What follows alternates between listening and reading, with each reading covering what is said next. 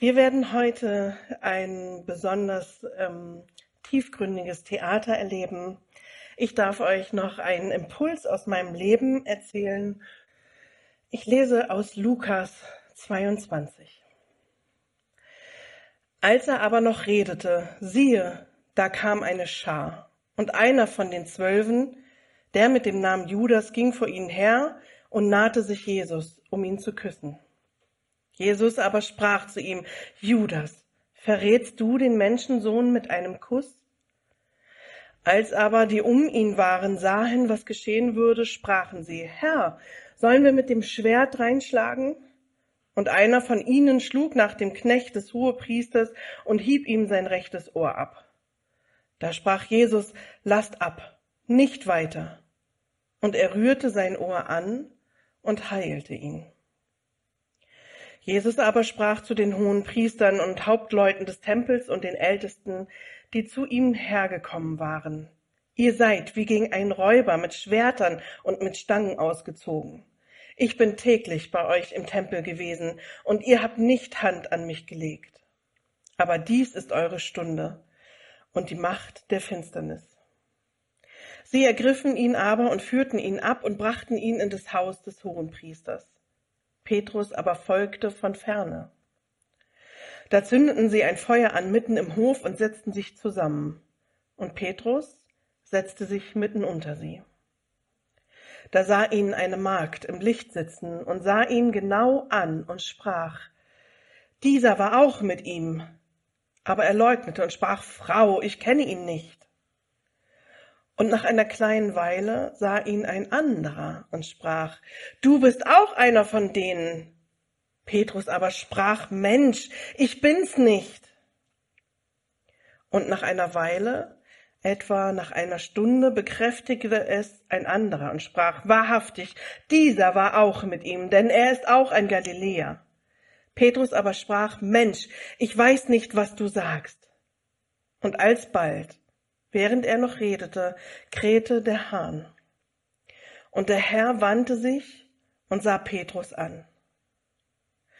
Und Petrus gedachte an das Herrn Wort, wie er zu ihm gesagt hatte, ehe heute der Hahn kräht, wirst du mich dreimal verleugnen. Und Petrus ging hinaus und weinte bitterlich.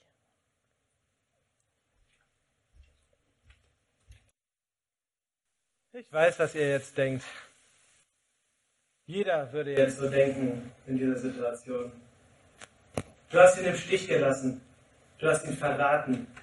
Du hast ihn alleine gelassen und dein eigenes Ding gemacht und bist aus dem Staub gekommen. Aber denk doch mal drüber nach. Was würdet ihr machen? Es ist so leicht, das zu sagen, wenn man weit weg ist und der nicht direkt daran beteiligt ist. Aber wenn man direkt dabei ist, dann ist das, dann ist das so viel schwieriger. Und dann geht es nur noch darum, wie komme ich hier raus? Wie kann ich entkommen? Alles andere ist dann irgendwie egal. Aber was ihr euch bestimmt nicht vorstellen könnt, Jesus wollte genau das. Er hat es genau darauf angelegt. Dabei habe ich gedacht, dass er der Messias ist.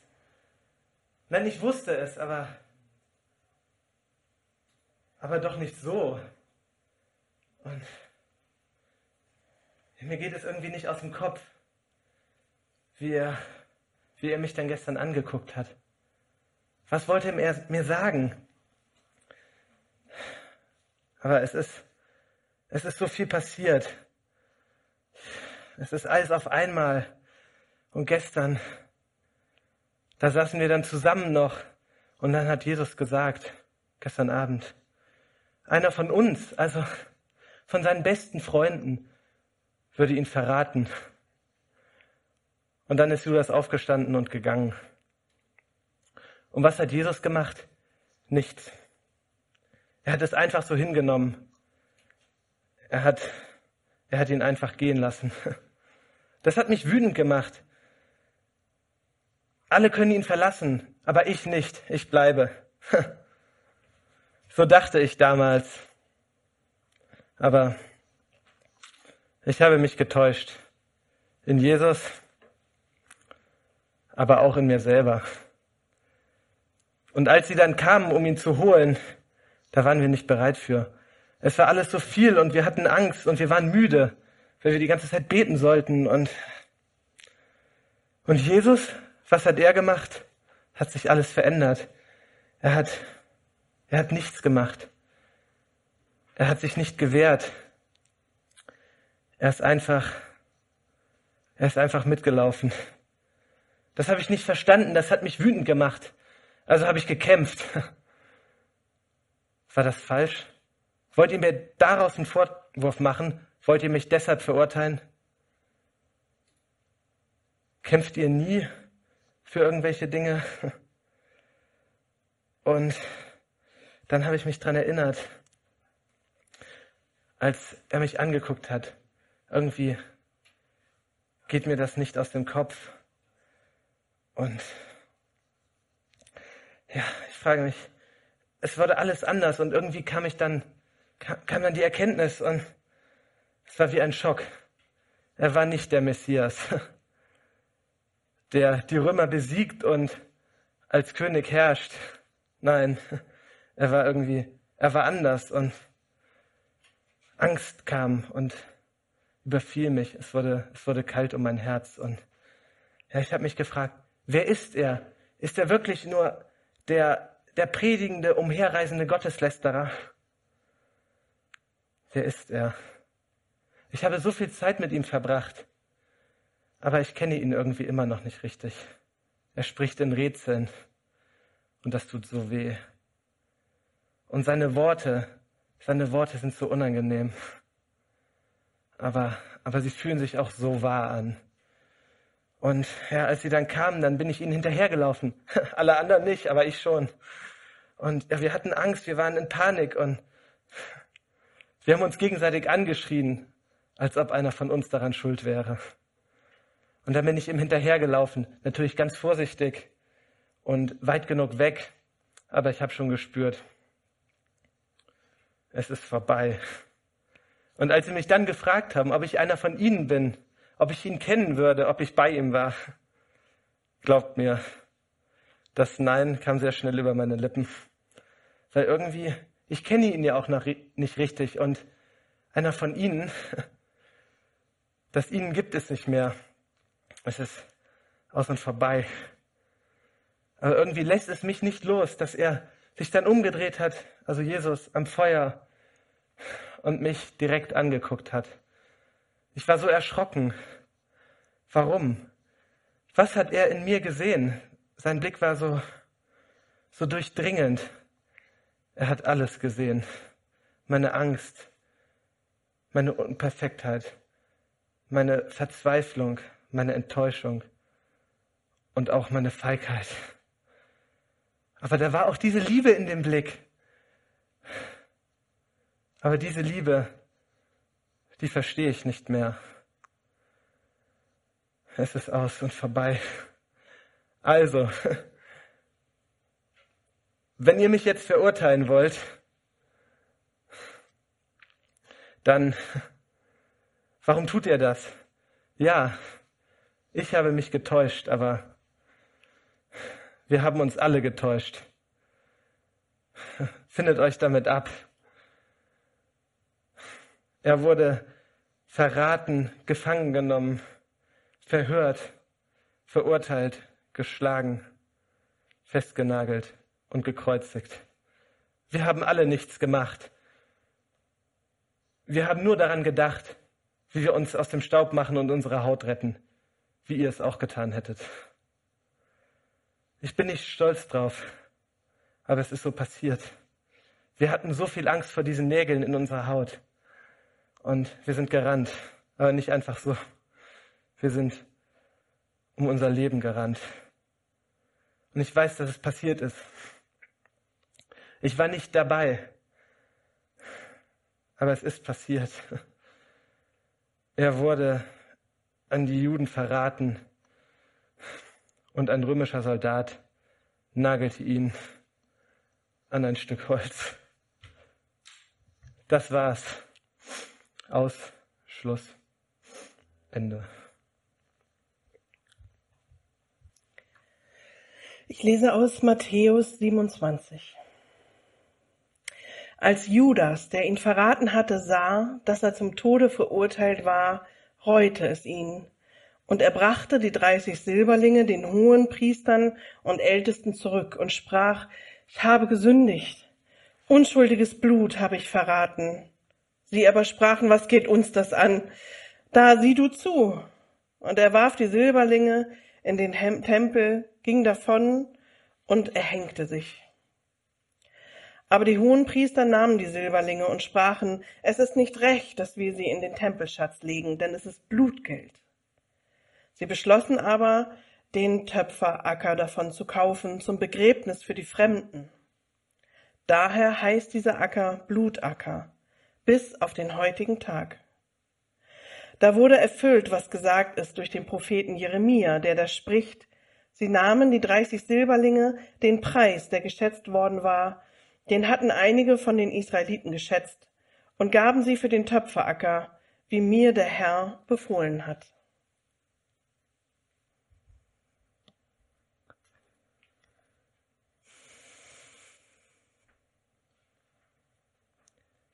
Ich muss das erklären. Ihr müsst verstehen, es ist nicht so, wie es aussieht. Wir hatten alle so große Hoffnung. Hoffnung, dass er unser Volk von den Fesseln der Römer befreit, dass er unser Volk wieder groß zu Gottes auserwähltem Volk macht. Es war alles so gut am Anfang. Jesus, er kannte sich in der Schrift aus, er sprach mit Vollmacht. Er war entschieden, er war klar, er brachte Dinge ins Rollen und voran. Es war das erste Mal, dass ich einen Menschen kennengelernt habe, der sich so sehr nach Gottes Reich gesehnt hat, wie ich es tue. Aber irgendwann redete er gar nicht mehr wie ein Mensch. Er redete wie jemand, der direkt Kontakt zu Gott, der einen bestimmten Auftrag von Gott bekommen hat. Ich denke, das hat er auch. Aber doch nicht so. Er, er fing an, in Rätseln zu sprechen, von, von dem Samenkorn, das im, im Boden sterben muss. Er sagte, er selbst müsse leiden und sterben. Wozu? fragte ich, wozu soll das gut sein? Gibt es nicht schon genug Leid und Tod auf der Welt? Wir brauchen Taten, Veränderung. Nicht jemanden, der, der für andere Menschen stirbt. Na, er sagte, er, er wolle lieben, bis zum Schluss lieben. Für mich hörte das sich nach Kapitulation an. Ich, ich protestierte. Was, was nützt es denn zu lieben und die andere Wange hinzuhalten, wenn ich auf dem Boden liege, den Gesicht im Dreck? Wenn ich da noch liebe, stärkt es nicht nur den Arm meines Feindes? Das ist doch Schwäche. Und Schwäche respektiert diese Welt nicht. Schwäche wird verachtet. Und Jesus Jesus lachte. Er lachte tatsächlich. Er sagte, ich will nicht, dass ihr schwach seid. Ich will, dass ihr sanftmütig seid. Er kapiert es einfach nicht. Und ich verstehe nicht, warum, warum er diesen Weg gehen wollte. Und dann gestern Abend kam es zum Höhepunkt. Wir hatten alles vorbereitet. Alles vorbereitet für das Passamal. Wir kamen in den Raum hinein und Jesus holte eine Schüssel mit Wasser und Handtücher und fing an, uns die Füße zu waschen. Ernsthaft? Wie demütigend. Simon, Petrus wenigstens, hat protestiert. Wir anderen, wie Lämmer vor der Schlachtung, ließen wir es mit uns geschehen. Aber Jesus, der unsere Füße wäscht, wir brauchen ihn, damit er uns anführt. Er soll uns Vision geben. Wir brauchen Jesus nicht, als jemanden, der uns die Füße wäscht. Er sagte, wir sollen uns auch so lieben. Das ist eine feine Sache. Aber das wird die Welt nicht verändern. Ich habe ihn kaum wiedererkannt. Dann sprach er, dann sprach er davon, dass sein, sein gebrochenen, von seinem gebrochenen Leib und seinem vergossenen Blut. Wollte er denn sterben?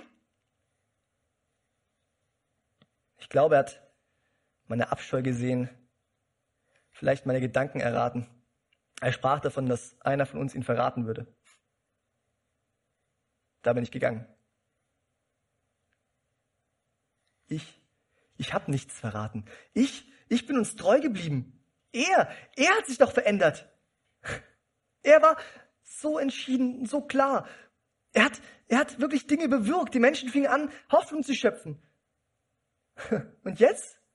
Es war so passiv. Er ließ alles einfach, einfach geschehen. Hm. Bin ich zu Hannas und Kaiphas gegangen. Ich hatte schon Kontakt mit ihnen aufgenommen. Ich bin nicht auf ihrer Seite, das müsst ihr mir glauben, ich bin auf gar keiner Seite. Aber ich musste eine Entscheidung herbeiführen. Ich musste sehen, was er wirklich dachte. Ich glaubte nicht, dass er bis zum Ende noch die andere Wange hinhalten würde, wenn seine Hände ans Kreuz genagelt würden. Ich musste die Wahrheit ans Licht bringen. Und die Wahrheit, die Wahrheit ist, dass Jesus nicht ist, wer er denkt zu sein. Nicht, nicht der Messias, so wie er sein sollte. Denn Füße zu waschen, das wird uns nicht befreien. Das wird die Welt nicht verändern. Auf einmal war er so klein wie ein Hochstapler. Also habe ich ihm gesagt, wo sie ihn finden können. Als wir dann im Garten ankommen, war es so dunkel und er, er wirkte so schwach, dass sie ihn nicht erkannt hatten. Ich bin zu ihm und habe ihn mit einem Kuss verraten. Ich bin nicht stolz drauf, auf den Kuss. Aber es musste etwas geschehen. Es war seine letzte Chance. Und er, er hat nichts gemacht. Er hat sich abführen lassen. Was dann geschehen ist, habe ich nicht mitbekommen. Ich war weg. Aber die Leute erzählen, dass, dass er wirklich bis zum Ende geliebt hat. Noch als er am Kreuz hing. Und mir ist kalt. Als stände ich im Schatten dieses Kreuzes. Und ihr? Ihr wollt mich jetzt zum Schuldigen machen? Ich bin nicht schuld. Das ist doch sein Werk. Dahin führt die Liebe. Und wenn ihr einen Schuldigen suchen wollt, dann schaut in den Spiegel. Das ist genauso euer Stolz, eure Sünde, eure Weigerung zu lieben, wie meine, die den Nägel eingeschlagen hat. Ihr seid schuld. Jede einzelne, jeder einzelne von euch.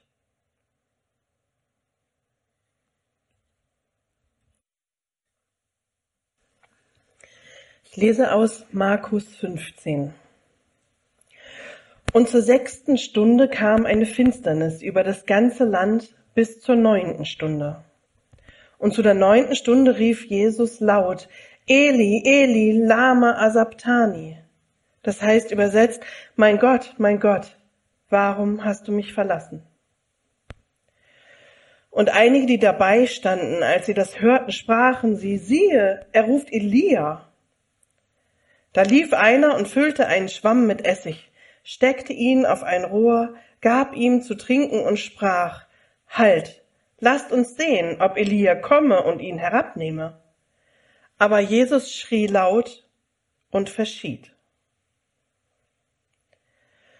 Und der Vorhang im Tempel zerriss in zwei Stücke, von oben an bis unten.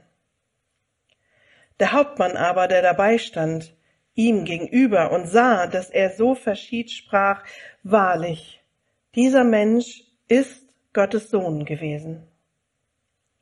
Und es waren auch Frauen da, die von ferne zuschauten, unter ihnen Maria Magdalena und Maria, die Mutter Jakobus des Kleinen und des Joses, und Salome, die ihm nachgefolgt waren, als er in Galiläa war und ihm gedient hatten, und viele andere Frauen, die mit ihm hinauf nach Jerusalem gegangen waren.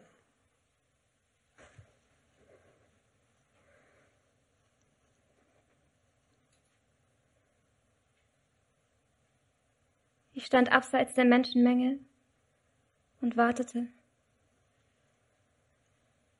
Ich sah, wie es geschah, sah, wie sie ihn ausstreckten, wie sie das Kreuz aufstellten sah den Hass in ihren Augen, hörte das Spotten und Schreien. Aber der Tod kam nur langsam. Ich stand bewegungslos da, mein Blick fest auf ihn gerichtet, dessen Leben sich dem Ende zuneigte. Er sagte nichts mehr. Kein Wunder geschah. Ich stand da und schaute und das war alles, was ich für ihn tun konnte. Für ihn, der mir so viel gegeben hat. Der mir meine Würde gab. Der mich so sah, wie ich sein konnte. Heilte mich nicht mit einer spektakulären Demonstration von Macht, sondern mit Liebe und Annahme.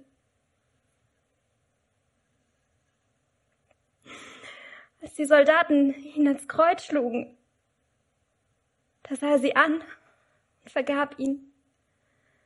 Als Judas den Raum verließ, da wusste er genau, was geschehen würde. Und doch ließ er es geschehen. Denn denn er wusste, dass sein Tod so viel mehr bedeutete.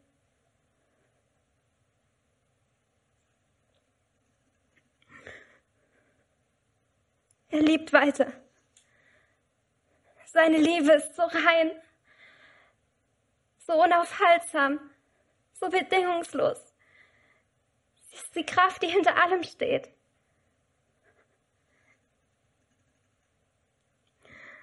Selbst in seinen letzten Leidenstunden hörte er keinen Augenblick auf zu lieben.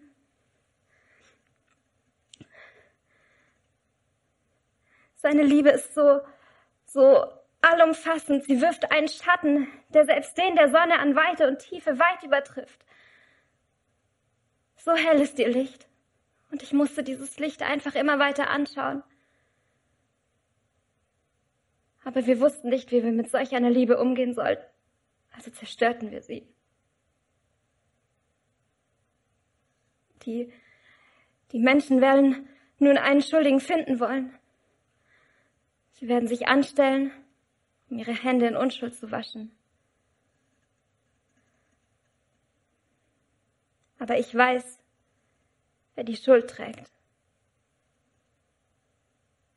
Ich weiß es, denn ich selbst bin es. Ich sah, sah, wie sie das Kreuz auf seine Schultern luden, wie sie seine Hände an das Kreuz schlugen, und es war, als hätte ich es selbst getan. Es war meine Bosheit, mein Unverstand, mein Neid, meine Gier,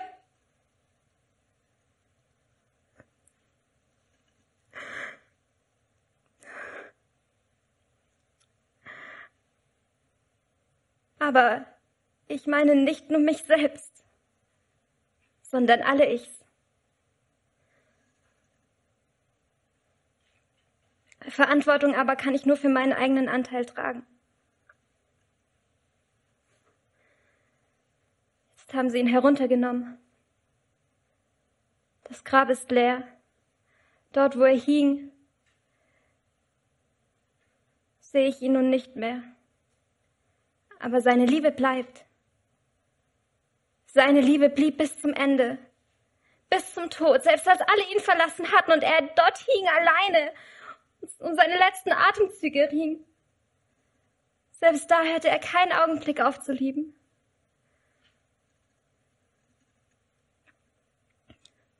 Und jetzt sehe ich es deutlich. Für meine Sünden hing er dort am Kreuz.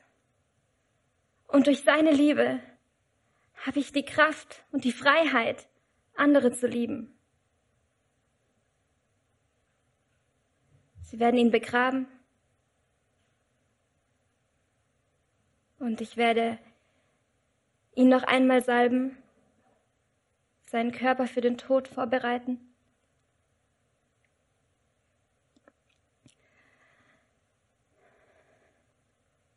Hört also auf, mit dem Finger auf andere zu zeigen. Erkennt den Nagel in eurer eigenen Hand und nehmt dieses Geschenk von beharrlicher, bedingungsloser Liebe an, ausgegossen für, durch seinen Tod, gebrochen für uns.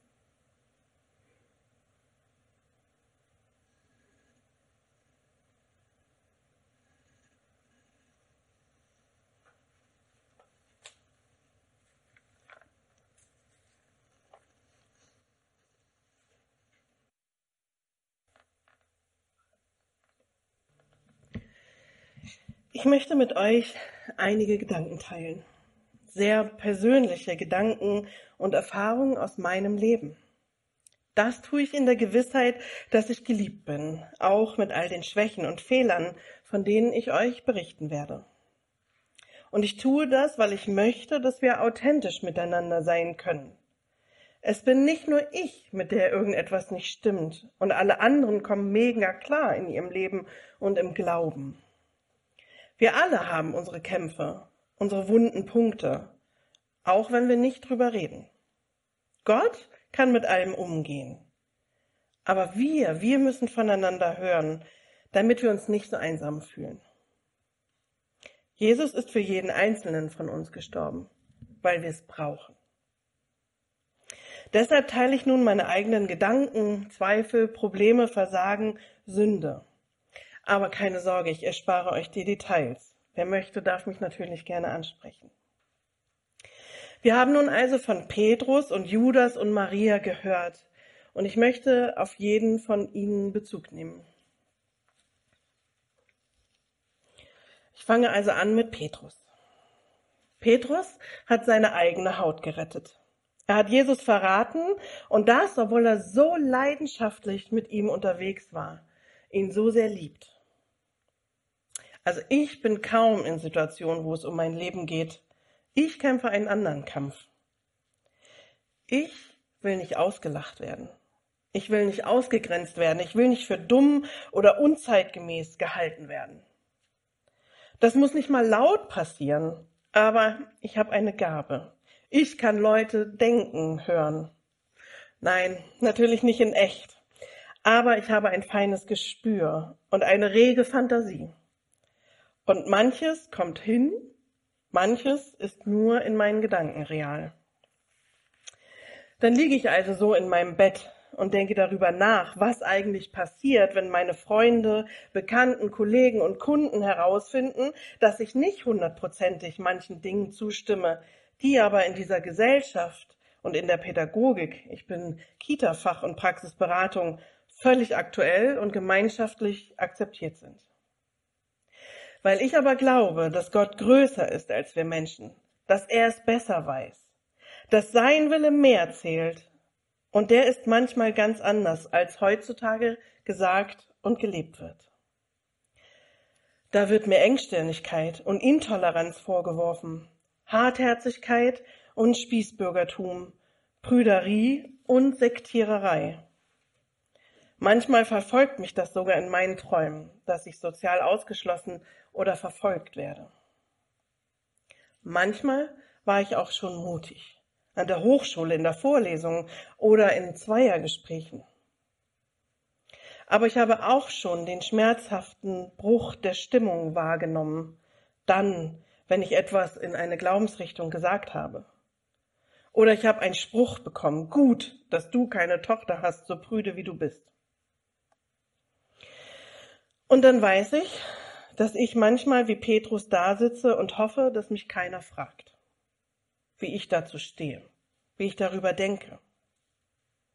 Ich schweige, weil ich nicht sagen will, was ich eigentlich glaube. Weil ich mich dann nicht offen zu Jesus bekennen will und zu dem, was ich bis jetzt verstanden habe, wie er Liebe definiert. Ich habe mich nicht offen gegen Jesus gestellt, aber ich habe geschwiegen. Und nicht immer aus Weisheit. Auch ich will meine Haut retten. Kommen wir zu Judas. Der Judas in mir schreit häufig genug, Gott, so kannst du es nicht tun. Das ist nicht dein Ernst. Das ist nicht das, was ich von dir erwarte. Es ist nicht das, was ich für richtig halte. Es ist nicht das, was ich will. Stoppe das Unrecht jetzt. Tja, eben habe ich gerade noch so groß getan, dass mir Gottes Wille wichtiger ist als die Gesellschaft oder die Pädagogik. Aber nun kommen wir doch an den Punkt, wo ich auf einmal ins Straucheln komme. Warum ist Gott nicht so? Handelt nicht so, nicht so schnell, überhaupt nicht. Warum habe ich nicht auch noch die Tochter, die ich mir gewünscht habe? Warum befreit er mich nicht schneller von meiner Esssucht oder meiner aufbrausenden Art? Warum lässt er Krieg zu? Warum lässt er Jesus am Kreuz sterben? Das ist doch grausam. Geht es nicht auch ohne? Gott, bist du sicher, dass du es richtig erfasst hast, dass dein Plan aufgeht? Oder vielleicht handelst du ja gar nicht.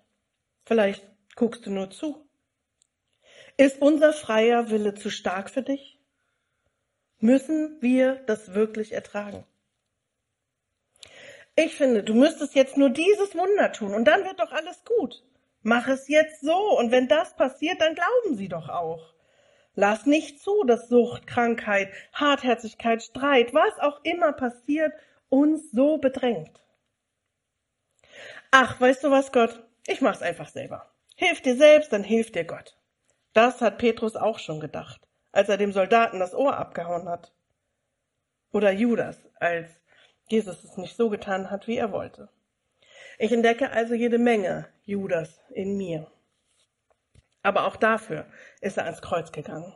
Für das Leid der Welt. Und für meinen Willen, wenn er sich von Gott abwendet. Wenn ich meinen eigenen Plan verfolge. Wenn Gott mir nicht gut genug ist.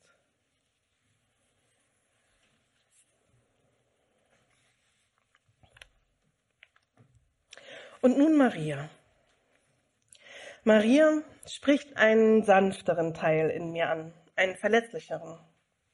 Sie wurde von Jesus befreit und geheilt aus einem eigentlich unwürdigen Leben, auch wenn sie vieles davon selbst entschieden und ausgesucht hat. Ihr zerreißt es das Herz, dass sie sieht, wie sehr Jesus liebt und leidet und dass sie daran Anteil hat.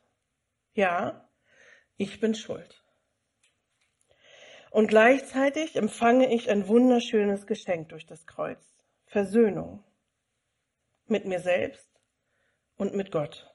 Durch Jesus am Kreuz. Ich dachte lange Zeit, ich könnte die Scham der Schuld und des Versagens besiegen, indem ich eben nicht mehr versage. Wenn ich vollkommen bin, bin ich nicht mehr angreifbar, muss ich mich nicht mehr schämen. Meine Güte ist das anstrengend. Und das Schlimmste, es passiert das Gegenteil. Meine Scham wächst. Das Bewusstsein für meine Schuld und für mein Versagen auch. Denn je mehr ich Gottes unfassbar große und vollkommene Liebe erkenne und begreife, umso deutlicher wird mir meine eigene Lieblosigkeit. Eine Bekannte hat mal gesagt, ich will nicht an Jesus glauben, wenn er mir nur zeigt, wie ich es nie schaffen werde zu sein.